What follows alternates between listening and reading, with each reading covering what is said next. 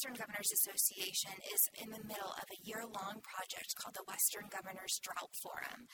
And through this project, what we're trying to do is create a framework for sharing best practices on drought management for all different sectors of the economy. This entire project is the initiative of Governor Brian Sandoval of Nevada, who was the chairman of the Western Governors Association, and who set forth a vision for WGA to explore the ways that drought impacts communities states in the West and what community leaders and state leaders can do in order to best respond to those drought conditions.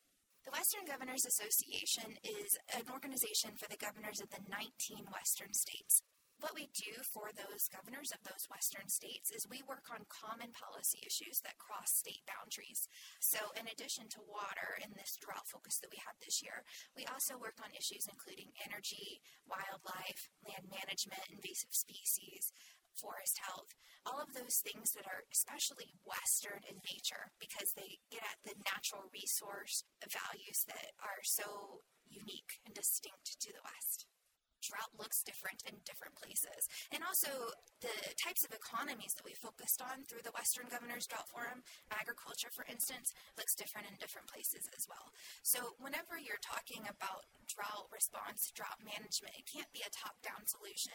You really have to look at the individual hydrology conditions, the individual community needs, economic needs, um, in order to develop the best solution to address the drought conditions.